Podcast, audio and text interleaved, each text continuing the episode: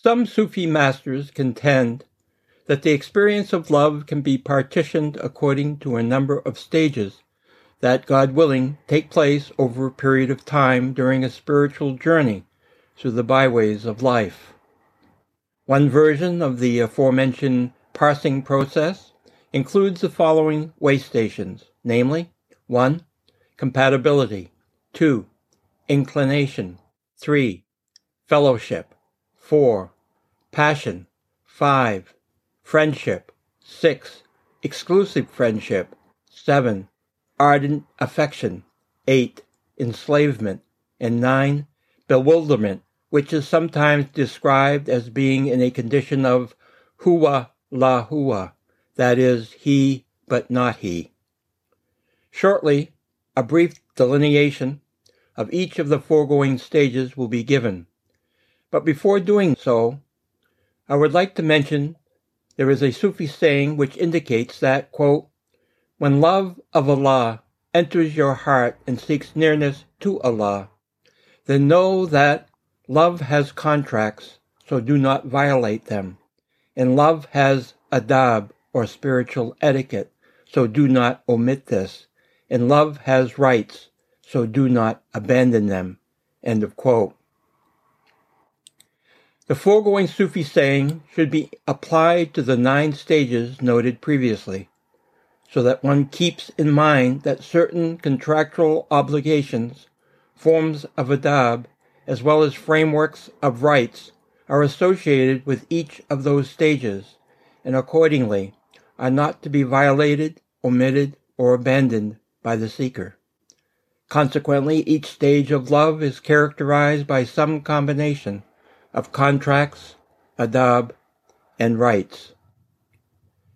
Various individuals have marveled at the extent of the service and austerities of a seeker as the latter person moves, God willing, from one of the foregoing stages of love to the next one. But we also should keep in mind a saying of the folk of the path, namely, that while a seeker's service to a sheikh or to the Prophet Muhammad, peace be upon him, or to Allah, might be a beautiful or an inspiring phenomenon to behold. Nonetheless, greater still is Allah's service to a seeker, and this service extends beyond what is already being given expression through the Sheikh and the Prophet that has been provided by God. One might also keep in mind the admonition which Rabia of Basra, may Allah be pleased with her, directed towards a seeker who considered his actions as being spiritually superior to those of the generality of Muslims when she said, quote, Thy existence is a sin with which none other can compare. End of quote. There are a myriad number of ways of alluding to the foregoing nine stages of love. The following set of descriptions is but one possible manner of proceeding. However, none actually knows the reality of the stages being indicated except individuals who have been graced by God with the realization to which those stages give expression. Moreover, during the following set of descriptions concerning the nine stages of love, one might note that irrespective of whether one mentions the term sheikh or refers to the prophet in conjunction with any of the indicated stages of love. The identity of the one who makes all spiritual travel possible is none other than God, even though adab, or spiritual etiquette, requires that one should show gratitude for and acknowledgement concerning the role that is played by the loci of manifestation, such as one's sheikh and or the prophet, through which God's grace may flow to the seeker. In addition, one's love of the Sheikh and the Prophet is done with the understanding that while much is owed to the austerities experienced and the struggles undergone by one's Sheikh or the Prophet during the course of their respective lives, nevertheless, the one who brings about whatever forms of spiritual manifestation or tajalli that might occur in a given stage of love is none other than Allah. Here follows a brief account of each of the nine stages of love. 1.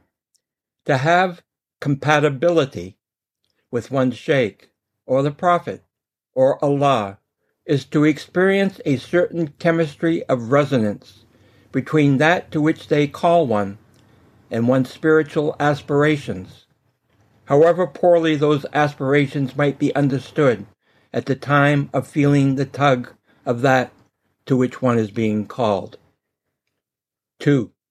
To be inclined towards one's sheikh or the prophet or Allah is to seek to move towards the object of one's focus with steps of sincerity so that one's actions begin to reflect the nature of the dynamic towards which one is drawn. 3. To enter into fellowship is to begin to become more deeply aware of the need for and value of companionship with respect to one's sheikh or the prophet or Allah as one proceeds through the challenges and trials that are entailed by one's spiritual journey. 4. To have passion for one's sheikh or for the prophet or for Allah is to be enveloped in and to become increasingly intrigued by and fascinated with the diverse lights of counsel that emanate through the presence of one's sheikh or the prophet or Allah. 5. To acquire friendship with one's sheikh or the prophet or Allah is to become immersed in the healing waters that wash over and through one consisting of the realized truths, steadfast trust, and compassionate acceptance of existential camaraderie. 6. To engage in exclusive friendship is to be committed with body, mind, heart, soul, and spirit to the essential themes that are being demarked by one sheikh, the Prophet, or Allah, as one travels along the spiritual path. 7. To experience ardent affection is to be exposed to the reality of the condition noted by Hazrat Khwaja Moin Uddin Chishti, may Allah be pleased with him, when he is reported to have said, quote, The heedless desire the world, the wise cherish the hereafter. I am in love. I seek not but the beloved one. End of quote. Eight, the condition of enslavement emerges when one knows with certainty that the freedom to give expression to one's essential potential will take place, God willing, only when all one's hopes, ideas, beliefs, desires, ambitions, fears, and other human preoccupations are laid bare on the altar of sacrifice, so that a seeker's affairs are turned over to the one who is known to be looking after those affairs. 9.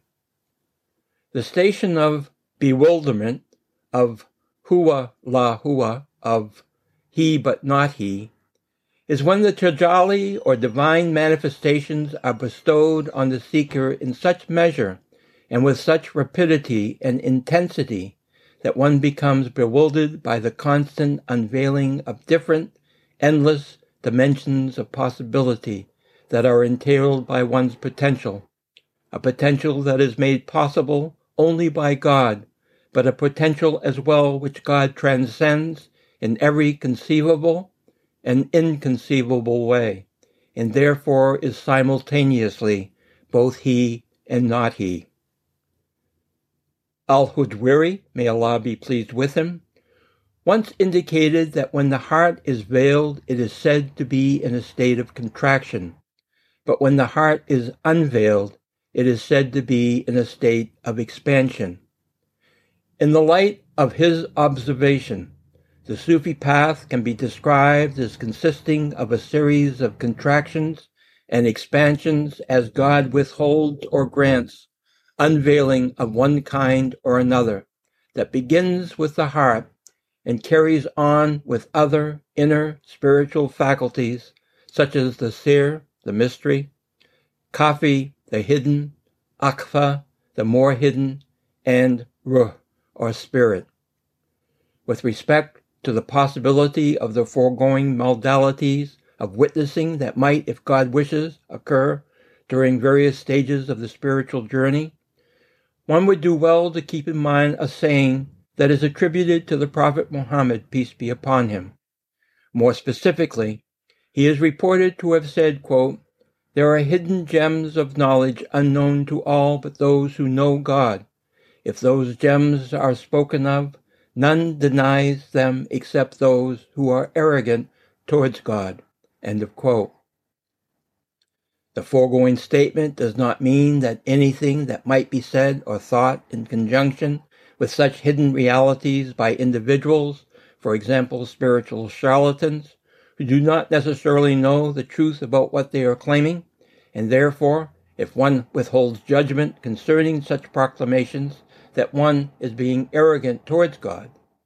Instead, the foregoing statement which has been attributed to the prophet indicates that there are dimensions of reality which are present and that await whatever God wishes to disclose concerning them to those who conscientiously engage in the search for one's fitra or essential potential, a potential which reveals the full nature of one's ongoing relationship with Allah. However, until such disclosures occur, one is in a state of ignorance concerning them, and to be unwilling to admit one's lack of knowledge concerning those sorts of possibilities is to exercise arrogance towards God. To know the difference between truth and falsehood in such matters requires discernment that can only be provided by God, and in the meantime, realization of one's ignorance concerning those issues serves as its own kind of knowledge. A healthy regard for one's condition of ignorance concerning such matters serves as an antidote to the poison of arrogance about which the statement being attributed to the prophet warns. Today's discussion provides information that can be used to resolve a two-sided riddle, namely, what meeting takes place but is not observed, and what parting is observed but never takes place.